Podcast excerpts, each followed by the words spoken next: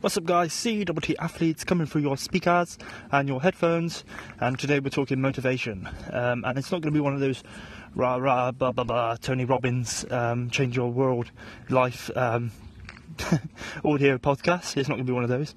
It's just going to be a quick uh, couple of methods that you could use if you're maybe stuck in a rut, you've been overtraining, or you have been training for so long to get so far and you just can't do it or the last one is the guys that get to where they want to go and now they're like, now what? So what do I do next? Um, and it's just a couple of ideas that you could use to hopefully um, keep on the path and keep working towards the next thing because you know that's pretty much why you know why we do what we do is to keep climbing keep growing so the first one i want to talk about is changing it up.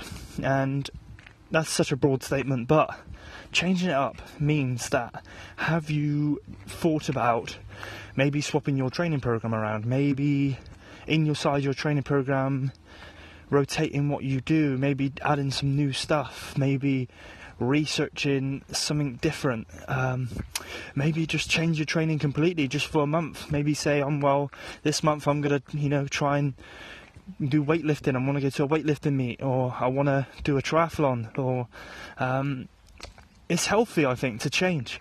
And if you just stay where you are and doing the same thing, it might become mundane. It might become just something that you don't enjoy. And you know, what's the point of doing something um, for like a certain amount of hours, or let's face it, a certain amount of time in your life if you're not enjoying yourself? I mean, for me, I, I can't understand. I can't really understand that. Um, there's no point where I've trained, even for like long periods of time, two to three hours, for multiple days, multiple weeks, and I've felt to myself, oh, I'm not enjoying this. You know, there's always been a reason behind it. But if you found yourself you're in that position, I would suggest that the first and my top tip, I hate that saying, my top tip would be to change it up. Um, set a different goal, train in a different environment, maybe change your program completely, and just see if that, know, sparks some more fire or ignites something else. So that's my top tip. That's my first one.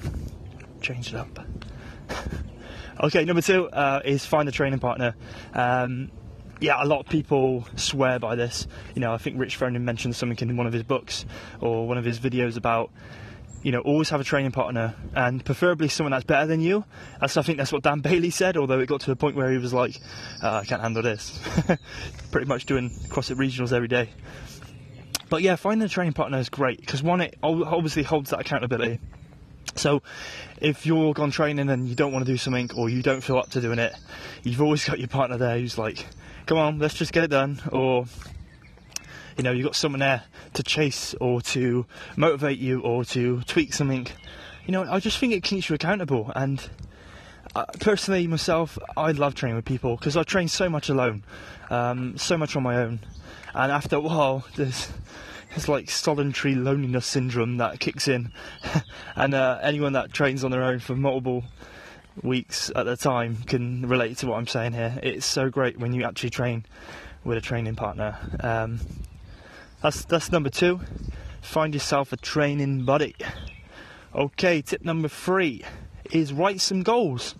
Oh my god, that's a hideous saying because it, it's so well used now um, by everyone. Write your goals, but it's it is kind of true. If you've got a north star, as uh, my man Gary Vee likes to say, if you've got a top goal that you want to succeed and get to, you generally work towards it, even in a subconscious level, you're still thinking about it. So, um, and it drives you, you know, it drives you um, to move forward, to keep going, to, to keep doing what you do because you've got a goal, and that goal could be really small. Um, you can you can plot them out across the year, you know, make a small goal for the end of the month that you want to lift a certain weight or you want to row a certain distance. Uh, you know, these small goals are great because it, it, just gives you that um, little stepping stones, and then obviously you have your big goals. I want to go to European Championships. I want to go to regionals. I want to be in the top five regionals. You know, and these are the big goals, uh, and you work towards them around the small ones. So I know that was like everyone knows about goal setting, but very few people actually do it. And trust me, when you start actually writing down these goals and you, start thinking about them in your head, there's a subconscious bias towards them, and you just even if you don't know about it, you're working towards them. Um, so that's my tip number three, which is set some goals. Okay, tip number four is, and I can't remember what it is. Ah, tip number four, which is to attend a class after I just revise my notes. So, yeah, turn up for the hours class like you was just a normal person going to train and do the whole thing. Talk to people, chat, you know, have fun, enjoy yourself. Don't have the pressure of thinking about competing. It's just doing a class, getting coached, and uh, meeting some new people. And I think we move away from that. I think the further you go down the competitive atmosphere or competition bias, you leave that and you lose that. Um, and that's a shame because that's how it's built and that's how CrossFit works. It's built on community. Um, you might not get this if you're a box owner or if you attend classes regularly, but generally speaking, most of the guys I know that compete, they have their own program, they train in an open gym, and or they train on their own, and they don't really have that environment where they have a community to chat to. Um, it's definitely not on the same level.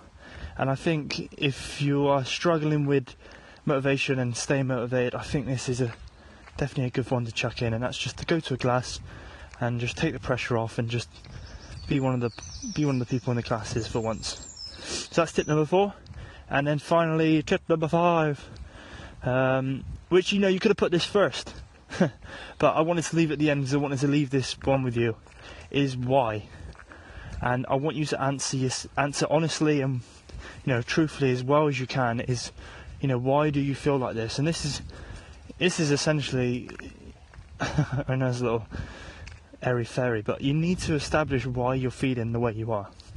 Is it because you are just working all the time and you can't reach where you want to go? Quite often, it might just be because your commitments or additional stuff around your training is taking hold, uh, and that can have a negative effect. You know, are you getting enough sleep?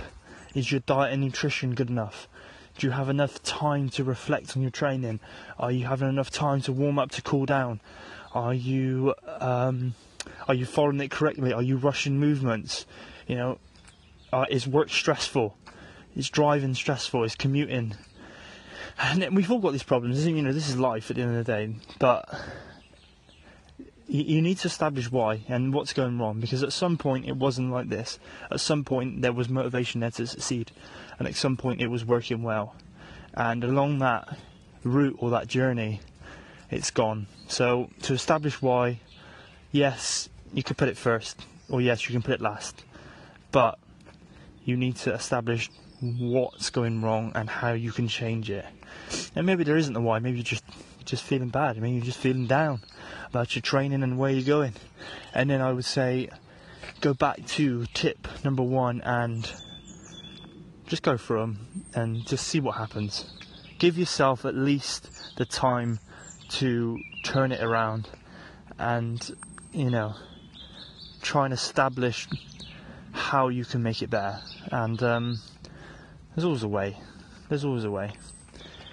Anyway, guys, that's it. And I know that last one was fucking way, way, way, way too in depth and too, I don't know, counselish. I don't, I don't know what the word is, but that is definitely not how I roll. But it's just where it is and where I see the five biggest things that you might be able to alter and improve on your motivation there for your training. That's it, guys. Um, cheers. Bye.